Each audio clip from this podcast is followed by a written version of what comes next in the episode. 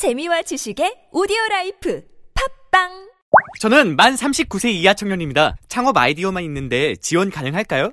저는 사업자를 낸 경험이 없는데 지원 가능할까요? 네, 두 분 모두 2019년 예비 창업 패키지 지원 사업에 지원 가능합니다. 창업 활성화를 통한 청년 일자리 창출, 국내 최대의 예비 창업자 지원 사업, 예비 창업 패키지, 예비 창업자를 대상으로 사업화 자금, 전담 멘토, 창업 교육 등 창업에 필요한 필수 서비스를 제공합니다. K 스타트업 사이트에서 신청하십시오. 꿈을 실현하기 위한 첫 도약 준비됐나요? 중소벤처기업부 창업진흥원에서 지원합니다. 긁지 말고 뿌리세요 글루타셀 아직도 무작정 긁고 계신가요? 지금도 밤마다 긁어대는 아이 때문에 고민이신가요? 미친 듯이 가려울 때는 긁지 말고 글루타셀을 뿌려보세요. 약국이나 검색창에서 리얼한 후기를 확인해 보시고 많은 사용자들이 인정한 특허받은 글루타셀 스프레이로 긁지 않는 편안한 밤을 보내세요. 긁지 말고 뿌리세요 글루타셀 이것이 하늘의 뜻이다. 누구도 넘볼 수 없는 맛. 호천당. 저 이거 돈가스 소바 광고예요. 맛으로 승부하는 돈가스 소바 전문점 호천당 단연간의 외식 컨설팅 경험으로 만든 체계적인 시스템 지속적인 메뉴 개발로 완전 초보도 운영 가능 맛으로 승부하는 돈가스 소바 호천당 맛으로 승부한다. 호천당 호천당. 가맹문의 026349-3632 국회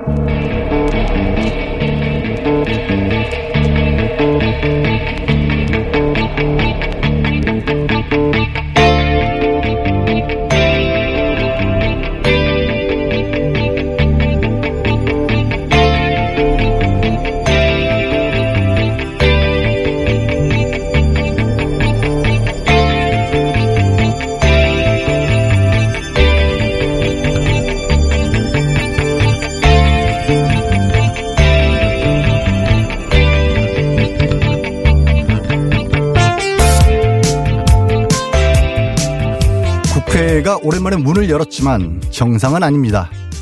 정상화 합의문을 2시간 만에 번복한 자유한국당은 어제 원하는 상임위원회만 골라서 참석했습니다. 원내대표는 소속 의원 모두를 대표합니다. 국민 모두 국회에 들어갈 수 없기에 국회의원들에게 일을 맡긴 것과 마찬가지인 지극히 기본적인 원리입니다. 그런데도 국민들의 의견이라며 원내대표끼리의 합의를 무효라고 합니다. 물론 지지하는 국민도 있을 겁니다. 하지만 듣고 싶은 목소리만 듣고 하고 싶은 일만 하는 것은 아닌지 보다 많은 국민은 어떻게 여길지 생각해 봐야 하지 않을까요? 6월 20일 수요일 양지열 생각입니다.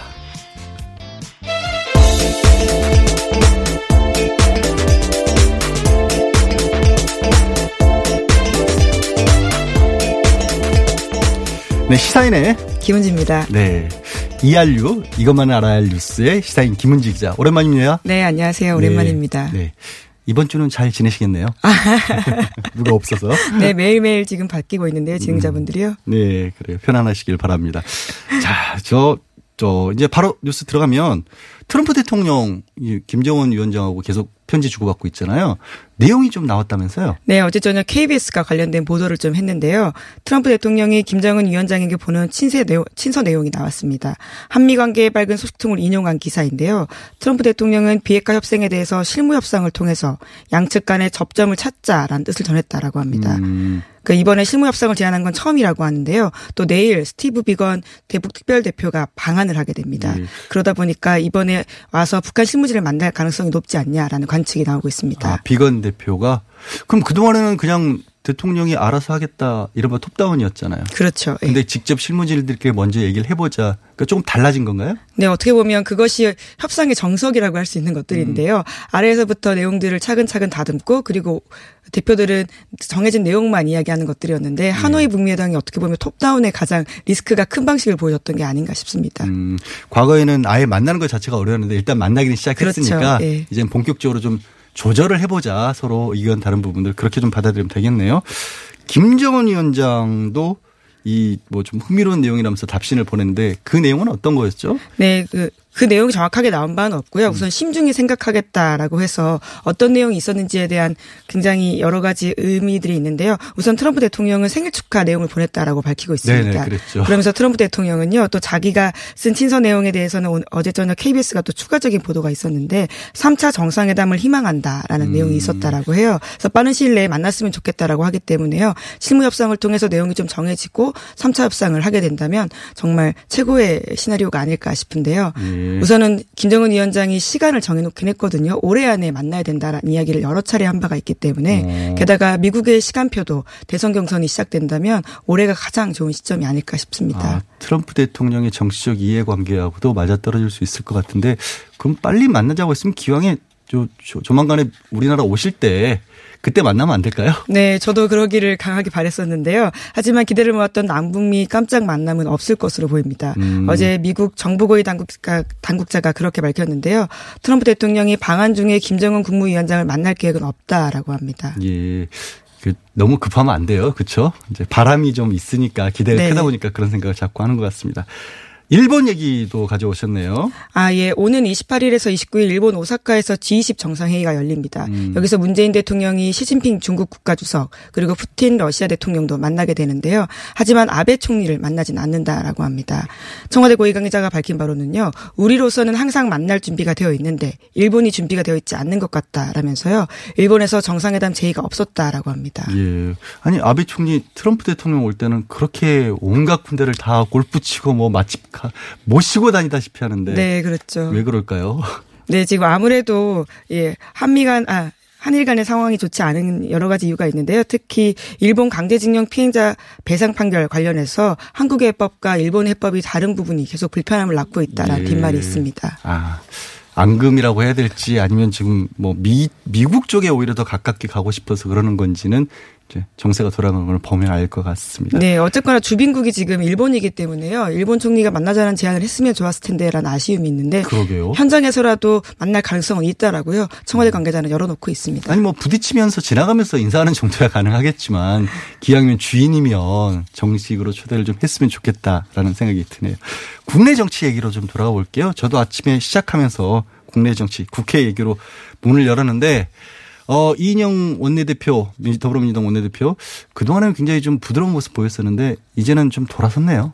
네, 굉장히 뭐 밥 잘 사주는 언- 누나 이런 이야기까지 하면서요. 네. 자유한국당 나경원 원내대표와는 좋은 사이를 보인 바가 있습니다. 하지만 이번에 2시간 만에 자유한국당이 합의안을 걷어차면서요. 더 이상은 부드러운 모습 보이지 않겠다라는 태도를 강하게 보이고 있는데요. 재협상 꿈도 꾸지 말라라는 이야기하고 있습니다. 음. 자유한국당을 제외한 여야 사당이 28일 본회의를 시작한다라고 하고요. 다음 달 1일부터 3일 교섭단체 대표 연설 등을 진행할 거라고 밝혔습니다.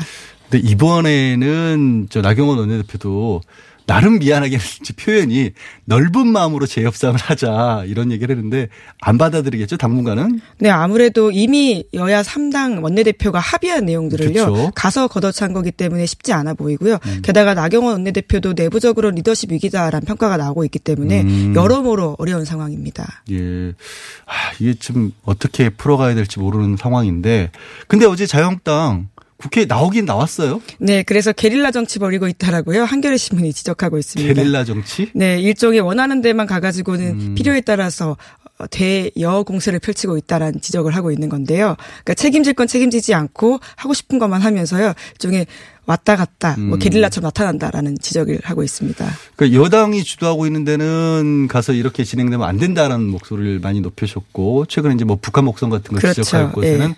굉장히 또 강하게 또 상임위를 개최를 하시더라고요. 네, 거기 가서는 또 국회 정상화 페이스 맞춰서 회의를 했으면 하는데 왜 이렇게 하고 있냐라는 지적을 정양석 의원이 했다라고 하고요. 뿐만 아니라 나경원 원내대표도 어제 소속 의원들한테 문자 메시지 보냈다라고 하는데요.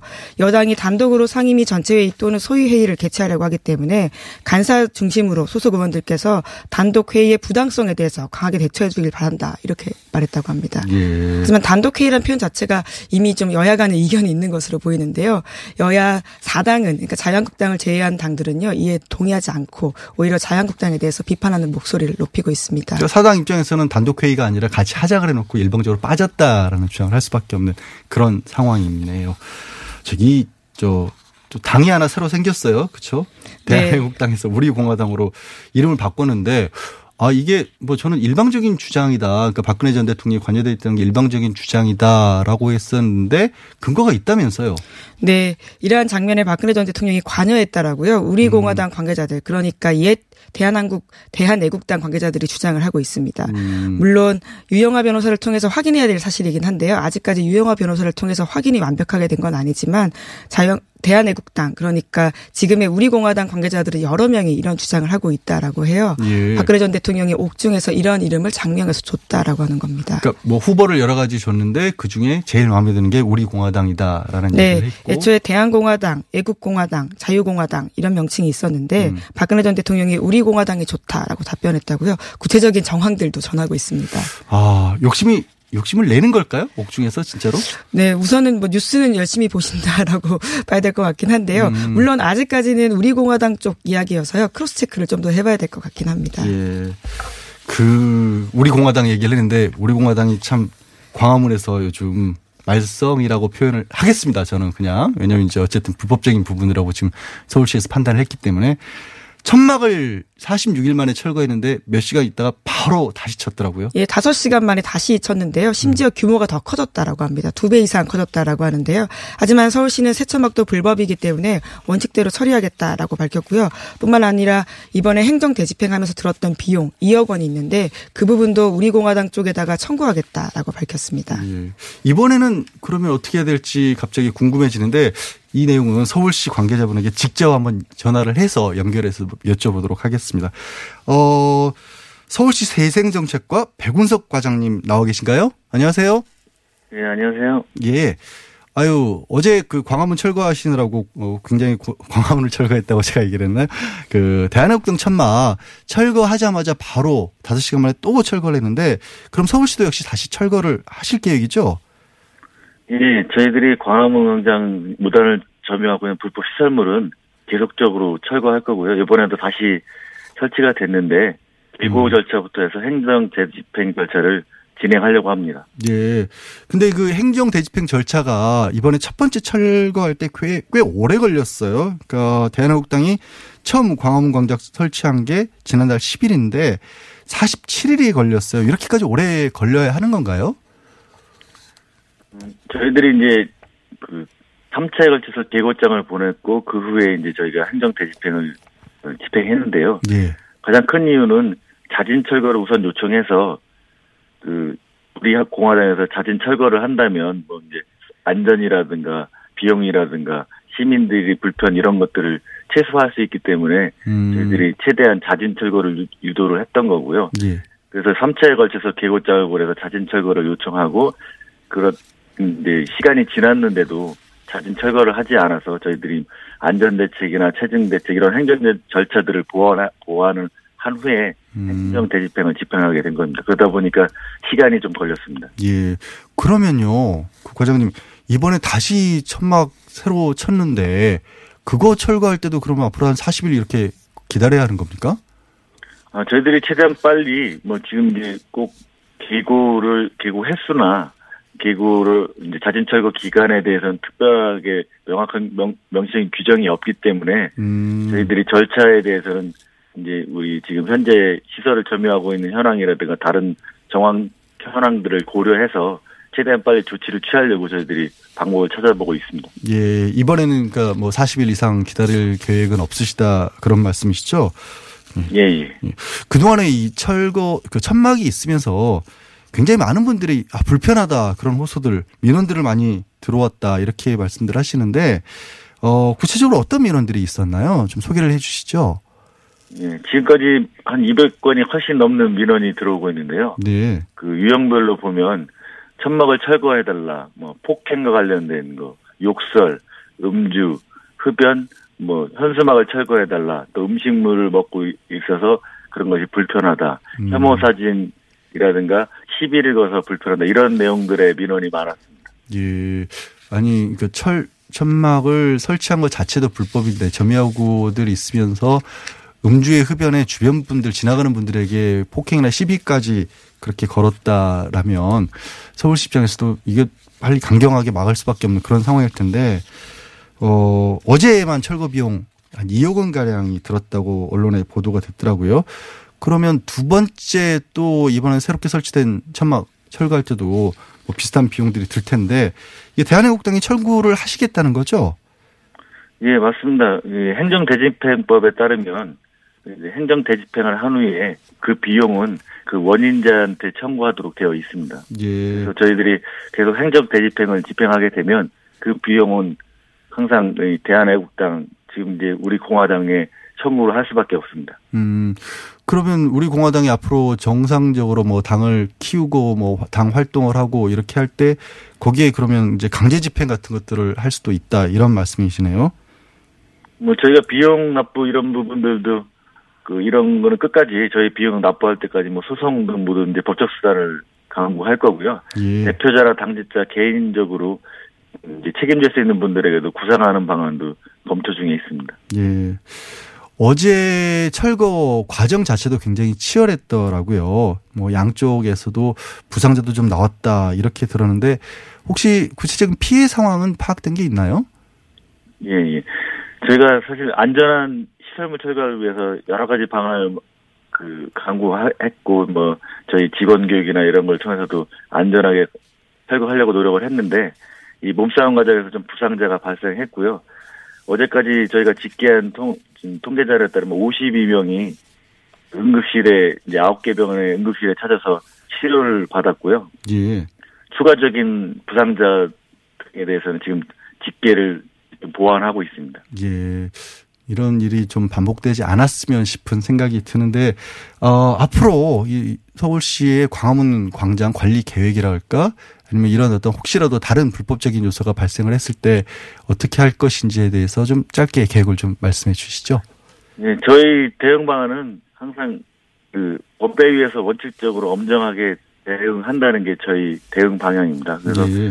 뭐 이렇게 계속 불법적인 무단점이나 시설물 설치가 계속된다면 계속 철거, 뭐 대집행을 통해서 철거를 할 거고요.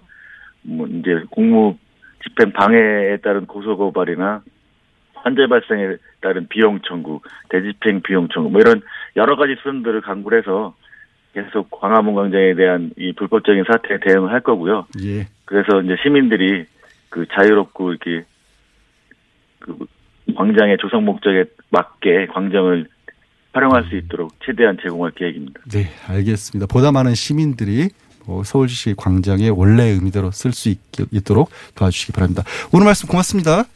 예, 고맙습니다. 네, 지금까지 서울시 재생정책과의 백운석 과장님이었고요. 어, 김 기자님한테 다시 좀 돌아가 볼까요?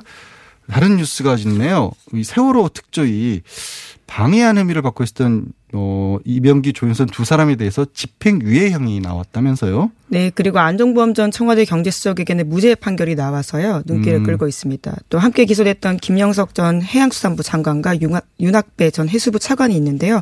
징역형의 집행유예를 선고받았다라고 합니다. 이분들이 받고 있었는 혐의가 구체적으로 어떤 거였어요? 예, 그러니까 세월호 특별조사의 활동 기억하실 텐데요. 세월호 예. 참사의 진상을 따져보자라고 해서 박근혜 정부 때 겨우 사실은 겨우 정말 만들어 졌던 국가기구였습니다. 예. 그런데 오히려 주무부서였던 해수부를 비롯해서 청와대가 이 활동을 조직적으로 방해했다라는 혐의를 검찰에 기소가 된 바가 있는데 앞서서 김영석 전 장관이나 윤학배 전 차관은 구속 기소까지 된 바가 있습니다. 음. 하지만 이번에는 집행유예 선고가 나왔습니다. 사실 구속 기소할 만한 사안에서 집행유예까지 나온다라는 게 쉽지는 않은데 법원이 어떻게 그런 판단을 내렸는지 법원의 판결문 내용 같은 것들이 좀 소개가 됐죠. 네. 직권남용죄를 굉장히 좁게 해석했다라고 느껴지는 부분들이 많은데요. 공소 사실은 피고인들이 위원회 활동을 직접적으로 방해한 것이 아니라 하급 공무원들에게 세월호 진상규모법에 반대하는 각종 문건을 작성하게 했다라는 것이 대부분이다라고 판단하고 있는데요. 음. 그것조차도 검사의 증명이 부족하거나 법리상 직권남용에 해당하지 않는 공소 사실을 제외하면 유죄로 인정되는 부분이 많지 않다라면서요. 양형 이유를 설명했습니다. 그 쉽게 풀어서 위에 분들은 그냥 툭 지시만 뭐랄까 한마디 던진 것 뿐이고 일은 밑에서 알아서 다 했다. 네. 원래 그렇게 하는 거 아니에요, 근데? 그렇죠. 사실 세세하게 어떤 내용들을 지시한다라고 하는 게 상급자의 일이라고 보기 쉽지 않은데요. 음. 오히려 하급자들은 이런 것에 있어서는 징계나 혹은 내부적인 감찰, 뭐 감수, 감, 감사 같은 것들을 받은 바가 있지만 오히려 지시한 사람들에 대해서는 직권남용죄가 그렇게 강하게 적용되지 않았다고 음. 볼수 있습니다. 아, 근데 이거 저 가족분들이 참 많이 서운해 하셨을 것 같은데 이 판결에 대해서. 네, 굉장히 오열하는 현장에서 오열하는 가족들이 많았다라고 하는데요. 네. 뿐만 아니라 재판부는 피고인들이 개인적인 이익을 추구하기 위해서 범행을 저지른 것으로 보이지 않는다라는 것도요. 판결의 이유로 덧붙였습니다. 예. 알겠습니다. 오늘 뉴스는 이알류는 여기서 마무리를 해야 될 것 같습니다. 지금까지 시사인의 김은지였습니다. 감사합니다. 네, 고맙습니다.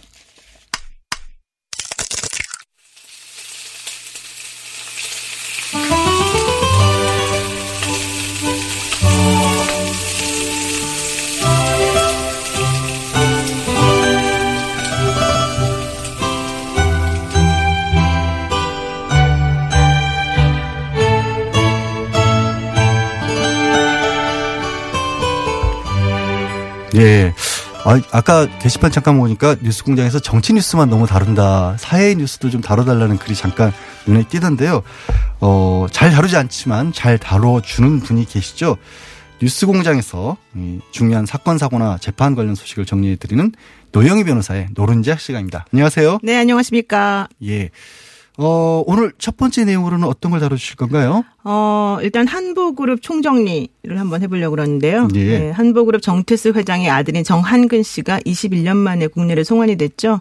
그래서 한보그룹이 그 국가부도 위기 상황을 만들었다라고 하는 그 중대한 역사적인 의미가 있기 때문에 어, 오늘은 정태수 회장, 정한근 그리고 한보 사태가 촉발된 뭐 이유 이런 것들에 대해서 좀 정리를 하겠습니다. 예. 근데 지금 워낙 20년이 넘은 일이라서 잘 기억하시는 분들, 뭐 아픈 기억이 있으신 분들도 있겠지만 아, 그렇죠. 지금은 또 이게 뭐였지 내지는 새로운 분들도 계실 것 같아요. 뭐 정리를 좀 해주시죠. 어, 정태수 씨는 1923년생인데요.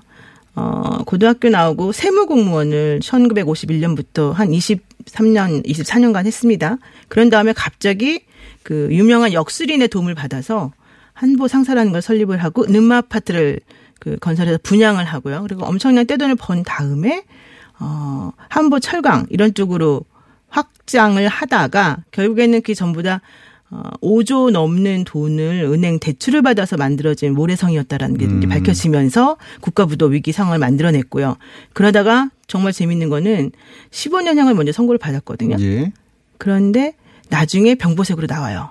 그리고 난 다음에 다시 횡령으로 재판을 받다가 사라집니다. 음. 그러니까 그 뭐, 생각해보면 약간 영화 같은 스토리잖아요. 그 스토리를 또 영화를 만든 게 바로 국가 부도의 날이라고 하는 영화가 있어요. 얼마 전에 개봉했었죠. 네네. 김혜수 씨 나왔던 영화였는데요. 그러니까 그 영화의 또 주인공이 되기도 했던 그런 사태였었어요. 음, 5조를 대출을 받을 수 있었다는 것 자체가 좀 나라가 어떻게든 그때 그래서 뭐 국회의원부터 장관 뭐 은행장 그렇죠. 다 줄줄이 구속되고 그랬었잖아요. 네, 그렇습니다. 그러니까 그 당시에 사실은 어떻게 이 사람이 이렇게 승승장구를 하고 어떻게 이렇게 갑작스럽게 우리나라 재계 서열 순위 14위까지 올라갔거든요. 근데 알고 봤더니 이 사람이 그 정관계 고위 인사 등의 각종 로비를 너무너무 잘하는 사람이었다.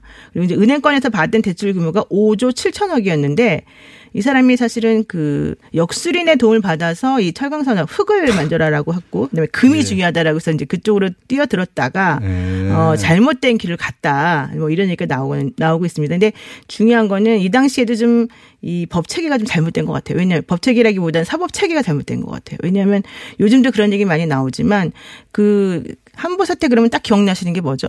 마스크 쓰고 네. 휠체어에 앉아 계신 그런 모습이잖아요. 옷 두껍게 입고 나와가지고. 그렇죠. 그러니까 정태 전 한복그룹 회장이 휠체어 패션의 원조다. 네. 이런 얘기를 하고 있는데 어 이분이 그 병보석으로 5년 만에 석방이 되면서 재판부에다가 이제 읍소를 합니다. 뭐라고 얘기를 하냐면 나 일본에 가서 병 치료를 조금 받고 약을 타와야 된다. 근데 그 당시에 출국 금지가 됐었기 때문에 좀 풀어달라. 잠깐만 풀어 좀 나갔다 오겠다 하더니 나가서 결과적으로 지금까지 안 들어왔고 그 아들인 정한근 씨도 역시 그 횡령을 한게 음. 300억이 넘지 않습니까? 그래서 그 돈들이 전부 다 스위스에다가 숨겨놓고 지금까지 대저택에서 잘 살았다. 이게 알려지면서 또 이제 문제가 되고 있죠. 아니, 저, 정태수 전 회장 같은 경우에는 노태우 전 대통령한테 150억 원 가량 150억 원이에요. 그것도. 그 당시에 150억 원이면 엄청나죠. 정치자금 줬다는 거는 아예 그냥 공 소시효가 만료됐다는 이유로 재판도 안 받았었잖아요. 중간에. 그렇죠. 그러니까 부도 내고 나서 97년도에 부도 내고 2000년도에 또 재판 받을 때까지 지금 돌아봐도 이게 불과 이렇게 따지면 불과 20년 전인데 그때만 해도 너무 허술했던 것 같은데 그렇죠. 그 결과 지금 말씀하신 것처럼 이제 넷째 아들 정한근 씨도 20년 넘게 도피가 가능했던 거잖아요. 그렇습니다. 한국을 떠나서 어떻게 있었던 거예요, 밖에는? 그러니까 이게 좀 약간 또 이 상황도 좀 특이한데요. 이 기본적으로 이 정한근 씨 같은 경우에는 그 한보 사태를 촉발시킨 뭐 원흉 중에 한 명이다 이런 얘기까지 나왔어요. 근데 어이 사람이 그 동아시아 가스가 보유했던 동아시아 석유 주식 매각 자금 있어요. 한보 자회사였던 그 매각 자금 322억 원을 횡령해서 스위스 비밀 계좌를 빼돌린 혐의를 받고 98년도에 중앙지검에서 조사를 받아요. 그리고 난 다음에 그해 7월 달 법원에서 영장이 발부가 되는데 소재가 파악이 안 된 상태에서 영장을 집행을 못 하죠.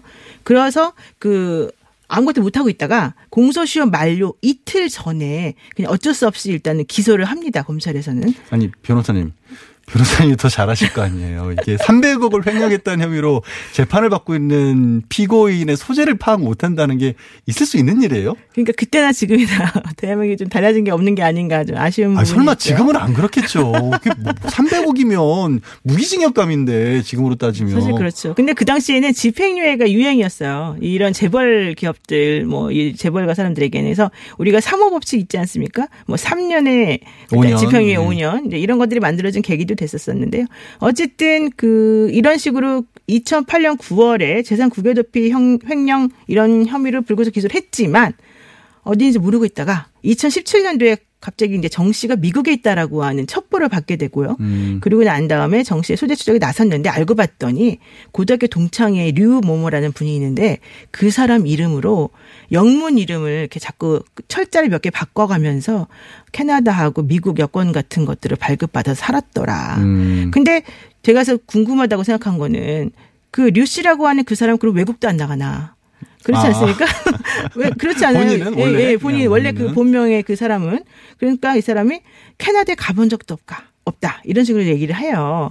그리고 친구 정 씨에게 이름을 빌려준 후에 2010년도에 개명을 했답니다. 음. 그래서 이제 경, 검찰에서는 이 루시 이름을 이용한 것으로 보고 나서 이 루시 이름으로 등록된 지문 정보를 먼저 따요. 예. 그리고 정 씨의 지문하고 대조를 봤더니 맞더라. 음. 그래서 이제 찾게 됐다는 얘기고요. 이게 이제 첩보에 의해서 사실 에콰도르에 있다는 게 나중에 밝혀졌습니다. 그런데 이걸 알게 된 다음에 에콰도르에다가 범죄인 인도 요청을 해요. 근데 에콰도르 정부에서는 우리는 그런 거 안 돼 있습니다라고 처음에 거절하죠. 그렇죠. 예. 그래서 그러다가 나중에 출국하게 되면 알려주겠다. 그래서 음. 이번에 이제 검거가 된 겁니다.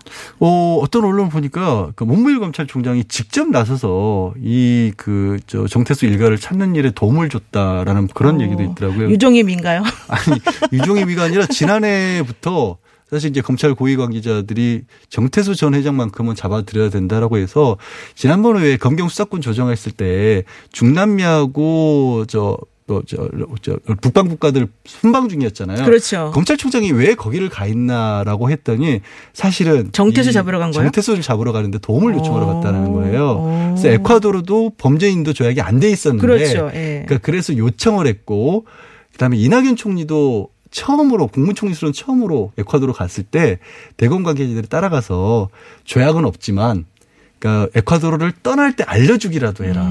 그래서 이번에 체포를 할 수- 송환을 받을 수 있었다. 그런 음, 얘기가 에콰도르. 정부가 전격 협조한 게 우리 이낙연 했- 총리 때문이군요. 야, 이낙연 총리도 했었고 대검도에서도 1년 전부터 그걸 추진을 했다 그러더라고요. 아, 역시 그래도 참 대단합니다. 예. 그러니까 그만큼 중요한 인물이었다라는 건데 근데 아까 잠깐 얘기하셨지만 이 정한근 씨 해외에서 별로 고생 안 하셨다면서요? 대저택에서 살았다는 거예요. 근데 사실 그럴 수밖에 없는 게 20년 전에 322억이잖아요. 게다가 정태수 씨 같은 경우에는 물론 세금 체납액이 2,200억 정도 되고 네. 본인이 뭐 대출 받아서 5조 7천억의 빚이 있다고는 하지만 그 어디 안 숨겨놨겠습니까? 정한근이가 300억을 숨겨놓을 정도면 정태수 씨는 어땠을까? 얼마나 호의호식하면서 잘 살았을까? 이게 돈이요 어느 정도 액수까지는 좀 머릿속에서 그림이 그려지는데 그렇죠. 몇백억이라면 그 다음부터는 감이 안 와요. 근데 이제 외국 가면은 물이 콸콸 쏟아지듯이 돈이 막 술술 새 나가요, 사실은. 음. 외국 가서 쓰다 보면 이제 그래도 워낙 화수분처럼 돈이 많아서 그 돈이 다 사실 우리나라 국민들의 돈이었지만 어쨌든 잘 살았던 것을 생각하니까 씁쓸한데요. 음. 안타깝게도 이 정태수 씨는 작년에 죽은 걸로 지금 얘기가 되고 있지 않습니까? 본인이 어, 그러니까 정학은 씨가 그렇게 얘기도 했고 검찰에서 사실상 확인도 거의 저 이루어졌다고 하던데. 네, 그렇습니다. 지금 살아있다면 96세고 작년에 돌아가셨다면 95세인데 예. 지금 작년 12월 에콰도르에서 심정지와 신부전증으로 숨졌다. 음. 이런 사망 증명서가 나왔다고 해요. 그래서 제가 봤을 때는 사망한 게 맞을 것 같고요. 사실은 근데 이거보다 더 오래 사시긴 좀 힘들지 않을까. 그래서 뭐 그렇죠. 이런 뭐 가지 거짓말하지. 않겠죠. 예. 음. 그래서 중요한 거는 그 정 전 회장의 사망 증명서와 그다음에 화장을 한 유골함 예. 그리고 키르기스탄 그 국적 위조 여건 이런 것들을 확보해서 검찰에서는 거의 사망한 것으로 음. 지금 알고 있다고 합니다. 아니 그러면 사망이 사실이라면 네네네. 그 사람이 그동안 부담하고 있던 것들이 있잖아요. 세금도 말씀하신 것처럼 2,200억이 넘는 돈을 안 냈고 그렇죠. 빼돌린 돈도 있는데 그건 어떻게 돼요? 아, 안 되겠죠. 아니, 아, 진짜 한숨을 쉬세요, 아침부터. 그래서 너무 아침부터 한숨 예. 쉬는데요. 일단 만약에 정태수 전 회장이 사망한다면 2,225억 원이라고 하는 세금은 징수하지 못할 것이고요. 음. 어, 정한근 씨를 통해서만 이제 뭔가 좀 찾아낼 가능성이 있는데 그렇다 하더라도 뭐 정한근 씨가 나 돈 없어요라고 버티고 어, 이 돈의 행방을 못 찾는다면 사실은 그냥 몸으로 떼어낼 수밖에 없지 않겠습니까? 뭐, 2천억을 몸으로 어떻게 태웁니까, 변호사님. 그거, 그 사람 뭔가 그렇게까지 쳐줘야 돼요, 우리가. 그러니까요. 저에게 아, 강요적으로 이렇게 네. 노- 높은 몸값을 쳐줘야 되는 상황이 됐네요. 예. 그러니까 이거를, 어, 체, 세급이니까, 어, 어떻게 달리 찾아낼 방법이 없는 거예요, 그러면? 다른 방법은? 만약에 사실- 재산이 있다면, 정한근 씨에게 재산이 있다면. 아까 정한근 씨한테 재산이 있고 그 재산이 정태수 씨로부터 뭐 나온 재산이다. 뭐 음. 증여를 받았거나 뭐 상속을 받았거나 그런 게 확인이 되면은 당연히 그 한도 내선 또 찾을 수 있고 또 정한근 네. 씨 스스로가 횡령을 했기 때문에 정한근 씨 관련된 부분은 또 찾을 수 있겠지만 제가 정한근이라면은 엄청 잘 숨겨놨을 것 같아요.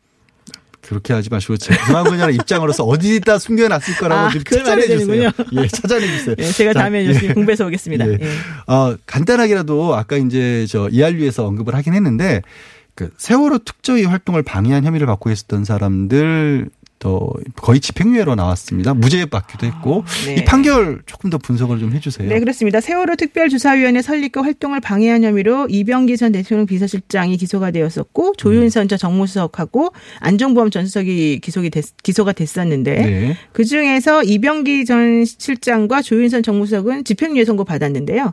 안종범 전 수석은 무죄를 선고받았어요. 아, 예. 무죄 선고 이유가 뭐냐? 그냥 보고만 받았더라. 음, 그래서 사람들이 전부 다 아니 그러면은 보고를 받았다라는 게 정확히 무슨 뜻이냐? 이 사람이 상사로서 뭔가 지시하고 이랬을 거 아니냐? 어, 음. 상사가 지시 내린 사람은 무죄가 되는 거고 나머지 사람들 전부 다 그럼 유죄고 말이 되냐? 게다가 집행유예가 뭐냐? 이런 지금 의견들이 분분한 상황이죠. 아니 직권남용이 참 어려워요. 그렇죠? 그렇죠. 지금 법조계에서도 지금 직권남용을 어떻게까지 해야 되느냐는 어려운 어떤 혐의인 건 맞는데 아까 뭐 잠깐 이한료에서도 얘기를 했지만 그러면 위에 있는 상사가 정무수석 지금 되는 사람이 문건 일일이 만들어가면서 이건 이렇게 하고 저건 저렇게 해서 이 방해를 해라라고 했을 일은 만무하잖아요. 그래서 이런 말이 있습니다. 억울하면 출세해라. 여 변호사님이 아침에 참 저를 뭐 억울하게 만드시네요. 돈 얘기할 때. 우린 돈도 없어지고, 예, 예. 뭐 상, 상사도 못 되고. 어쨌든 음. 중요한 건 재판부에서 나온 그 조금 설명이 사실 저 조금 이해가 안 가요. 지금 음. 말씀하신 것처럼 하급자들에게 세월호 특조위 관련 현안 대응 방안이라는 문건을 기획 작성 실행하도록 지시했다. 이런 게 문제였는데 작성을 제외한 나머지 부분은 다 무혐의, 무죄 이렇게 얘기했거든요. 무효다. 왜냐하면 특정이 안 되고 있다. 그러니까 이게 사실 일반 국민들이 보기에는 좀 이해가 안 되잖아요. 그렇죠. 상식이 안 맞는 거죠. 어느 회사에서 그럼 뭐 부장이 사장이 직접 나서 문건 작성하고 이렇게 이렇게 해라 구체적으로 하나요? 왜 그러냐면요. 피고인들에게 문건 작성을 지시할 권한이 있었냐. 음. 이, 여기서부터 지금 문제가 된다는 아, 겁니다. 그러니까 예. 직권남용 법리 그 권한이 있었느냐가 여기서도 문제가 됐군요. 이 부분은 조금 그렇습니다. 뭐 까다로운 문제라서 네, 그렇습니다. 여기까지 여쭤보면 또 저도 화날 것 같아서 오늘 여기서 정리를 해야 될 것 같고요. 지금까지 노영희 변호사님이었고요. 내일은 아침에 노영희 변호사님이 제가 앉아 있는 자리로 돌아와서 진행을 해 주실 겁니다. 오늘 말씀 고맙습니다. 네, 고맙습니다. 자동차에서 발생한 대기오염 물질이 서울에서 발생된 미세먼지의 3분의 1을 넘게 차지한다는 사실 아시죠? 서울시는 노후 차량의 조기 폐차 비용과 저공해 조치를 지원하고 친환경 차량인 전기차, 수소차, 전기 이륜차 구입 시 보조금도 지급하고 있습니다. 그리고 택시, 버스, 화물차 및 어린이 통학 차량 등의 친환경 차량 보급에도 힘쓰고 있습니다. 서울시는 시민들과 함께 친환경 자동차로 맑은 서울을 만들어갑니다. 자세한 사항은 120 다산 콜센터로 문의하세요. 이 캠페인은 서울특별시와 함께합니다. 이게 무슨 일이지? 로션 하나 바꿨을 뿐인데 내 얼굴이 어떻게 된 거야? 오빠, 얼굴이 왜 이래? 지야, 도대체 뭘 했길래 얼굴이 이렇게 환하고 탱탱해진 거야? 헤이브로 맨즈 브라운 올인원으로 로션 하나만 바꿨는데 얼굴이 엄청 환해지고 피부결도 좋아졌어. 잠깐, 그거 이름이 뭐라고? 로션 하나로 내 얼굴에 환한 마법이 시작된다. 헤이브로 맨즈 브라운 올인원 로션. 지금 포털에서 헤이브로를 검색하세요. 아무 소리도 없어 당황하셨지요? 아무리 힘줘도 소식이 없으면 사고입니다. 내 몸에 하이패스 장사랑닷컴 아무 음식이나 드시고 토끼가 되셨나요? 인간답게 먹고 토끼처럼 싸면 사고입니다. 내 몸에 하이패스 장사랑닷컴 광고와 실제품이 일치하는 회사 장사랑닷컴 앉자마자 밀려오는 배출의 카타르시스 미궁 대장사랑 박지희 씨, 내가 요즘 코어 매일 먹는데 너무너무 좋아요. 왜 좋은 거지? 아홉 가지 기능성 원료가 활력을 충전해주거든요. 또 매일 먹어야 하는 멀티비타민을 한 번에 섭취할 수 있는 종합 건강기능식품이에요. 마카도 들어가네. 네, 페루산 마카도 아주 풍부하게 들어가 있어요. 박지희 씨도 매일 먹어요? 물론이죠. 김용민, 박지희가 추천하는 코어업 two plus one 행사 진행 중. 포털에서 코어업 검색하세요.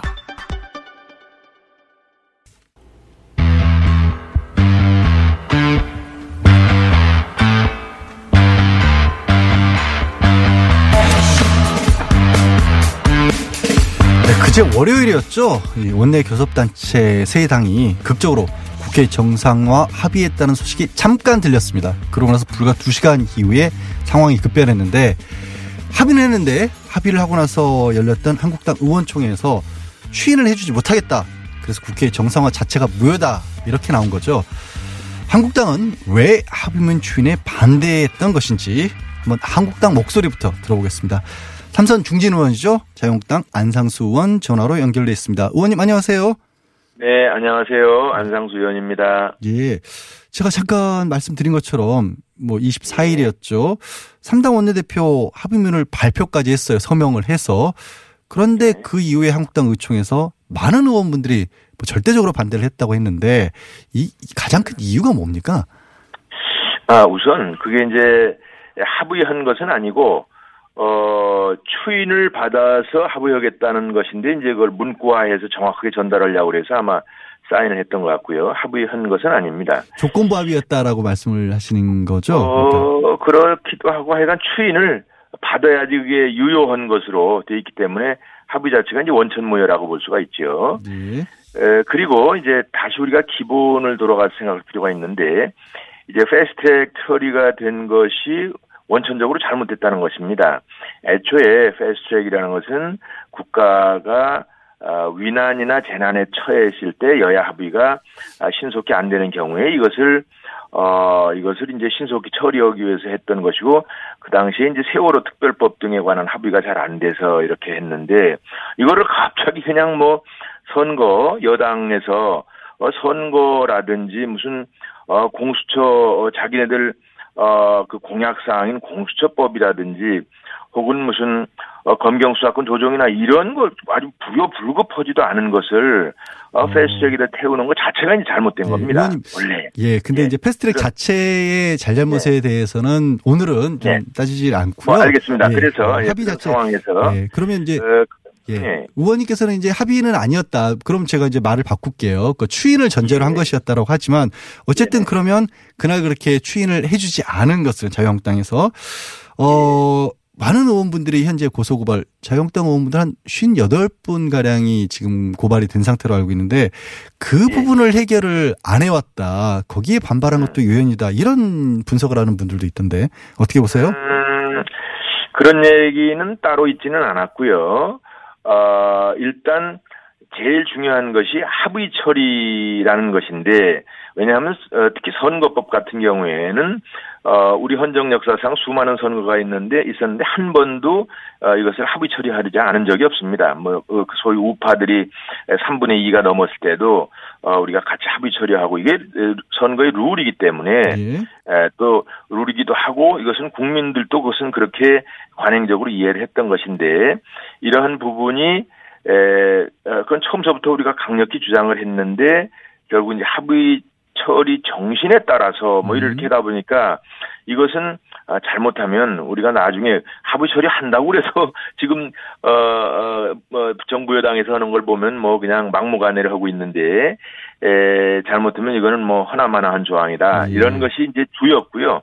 주였고 음, 그러면서 이제 오히려 우리가 필요한 조항은 안 들어가고, 뭐, 다른 조항들이 일부 들어가고 그러는 것이 주였지, 뭐, 그런 생각들을 했는지 모르겠습니다만, 저도 이제 고발이 됐어요. 그런데, 뭐, 그거야, 뭐, 어, 우리가, 어, 선진화법에 에, 위반이 됐다고 저희들은 어, 주장을 했지만 명 여러 가지 면밀히 따져보면 또 그게 그렇지 않다고도 하고 그래서 그런 것을 그렇게 국, 어, 우리 국회의원 개개인이 크게 걱정하지는 않습니다. 그렇습니까? 그런데 지금 말씀하신 부분 선거법이기 때문에 반드시 합의를 해야 되는 거고 패스트트랙 대상이 아예 아니다는 얘기는 계속 자유한국당에서 일관되게 해왔던 얘기인 건 맞는데 그러면 나경원 원내대표는 왜 그렇게 합의를 뭐 추인을 전제로 했던 아니었던 그런 합의문에 서명을 하셨을까요? 뭐 예상을 못했을까요? 아, 어, 이제 아무래도 협상 당사자로서 어의 그뭐 등원에 관한 아, 그런 압박을 좀 가지고 있었고 어뭐 그러면서 이제 어또 이제 그 6월 말까지 정계 특위 등 그 특위가 이제 끝내야 되는데 뭐 그 전에 어 뭐 이제 에, 그냥 표결을 해버리겠다 의결을 해버리겠다 아, 이런 압박도 하니까 아, 혹시 그런 상황이 생기면 또 그것도 본인 책임이 아닌가 이렇게 했던 것 같은데 우리 당 의총에서는 뭐 거의 만장일치로 그런 식으로 어 운영을 하면 그게 에, 이 과연 이, 이, 이 우리 20대 국회가 이렇게 계속 진행이 되겠느냐. 그러니까 그런 것까지 너무 어, 미시적인 것 구체적인 것까지 걱정하지 말고 우리의 원칙을 어, 다시 한번 잘 관철을 시켜봐달라 그런 취지로 거의 뭐 만장일치였어요 분위기가. 예.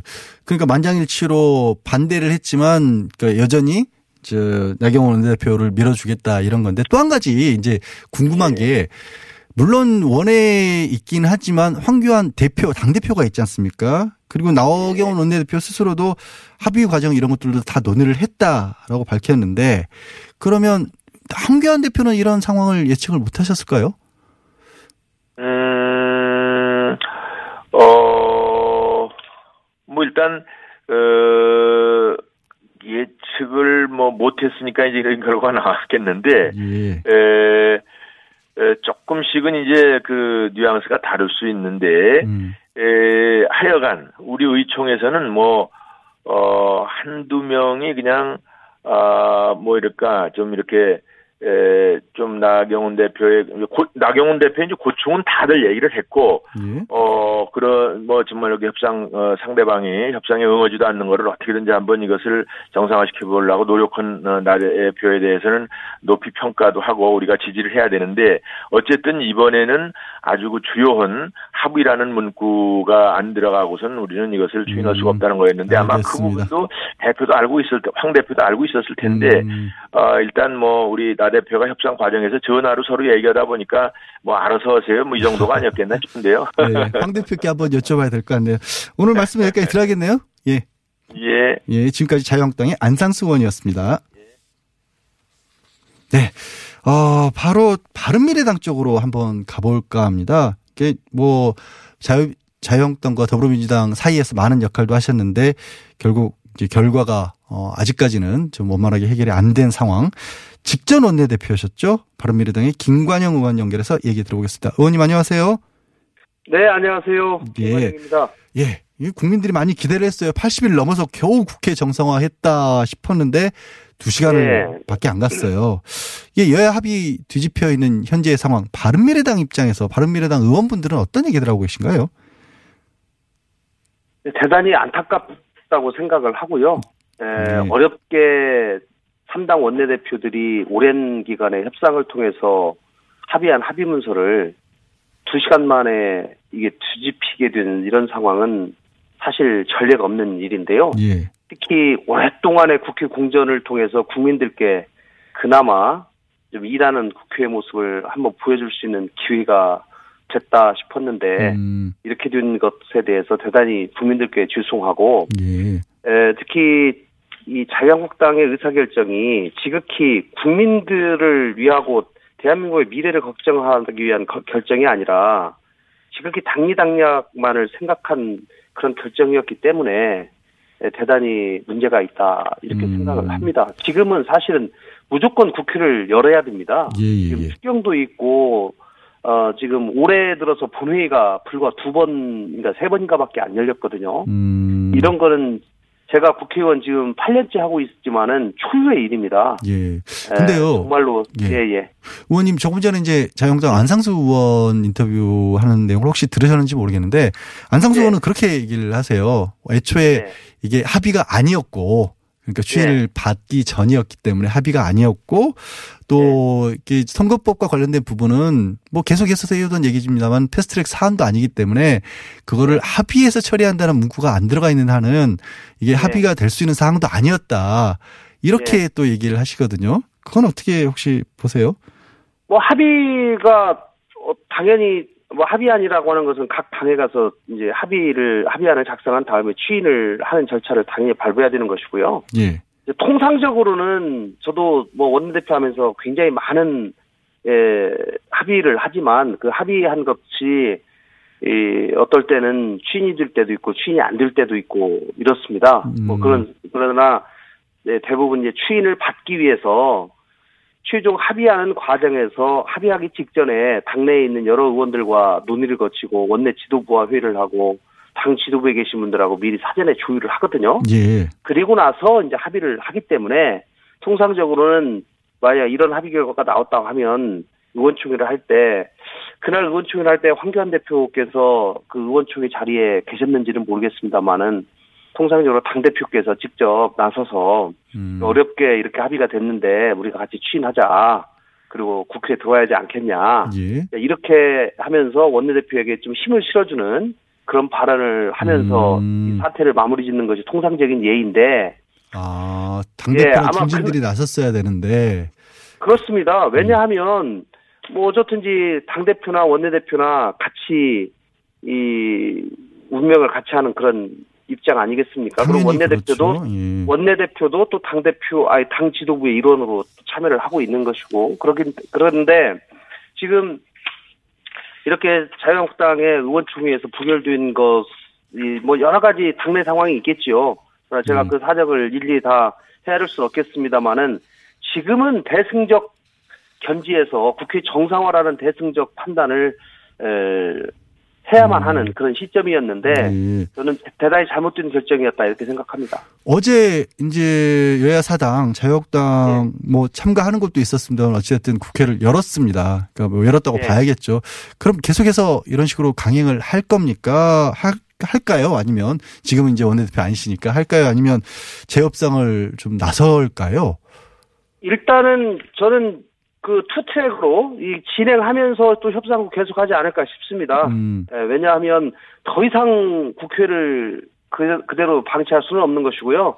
아마 민주당의 그 상임위원장으로 있는 여러 상임위원회는 아마 회의를 소집해서 계속 진행하지 않을까 싶고요. 예. 그러는 과정에서도 자유한국당 의원들의 에, 복귀를 통한 정상화를 위해서 음. 지속적인 협상은 계속해 나가야 하지 않을까 싶습니다. 근데 지금 어, 원내대표를 하셨으니까 이런 상황에서 네. 나경원 원내대표하고 다른 당의 원내대표분들이 만나서 얘기가 될까요?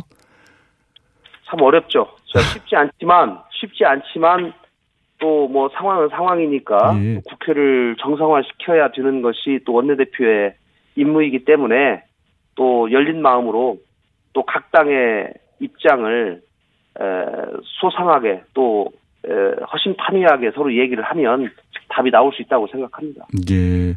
근데 지금 한 가지 잠깐 막 아까 이제 안상수 의원께도 이런 비슷한 얘기를 여쭤봤는데 황교안 대표 역할이 지금 중요한데 계속 네. 밖에서 이제 강한 목소리만 내다 보니까 네. 오히려 이게 나경원 원내대표가 원내로 돌아오는데 장애가 된 게 아닌가 그런 분석들도 하더라고요. 뭐 아무래도 그런 분석도 있죠. 그렇기 때문에 제가 아까 말씀드린 대로 이제 이게 결국은 정치 경험인데요. 예. 예, 황 대표께서 그날 의원총회 반드시 가셔서 이 어렵게 이 합의안 80일 만에 국회를 정상화시키는 이 합의안에 우리가 다소 부족하지만 음. 힘을 실어주고 빨리 국회에 가서 열심히 싸우자. 예. 이렇게 당대표가 나서서 발언을 했더라면 저는 사태가 조기에 정리될 수 있었다고 저는 생각을 합니다. 음, 예, 그, 그런 결단이 지금 예. 황 대표에게 반드시 필요한 시점이었는데 알겠습니다. 오늘 예, 말씀은 예, 많이 아쉽습니다. 네, 아쉬운 걸로 여기까지 말씀을 듣겠습니다. 지금까지 바른미래당의 김관영 의원이었습니다. 고맙습니다.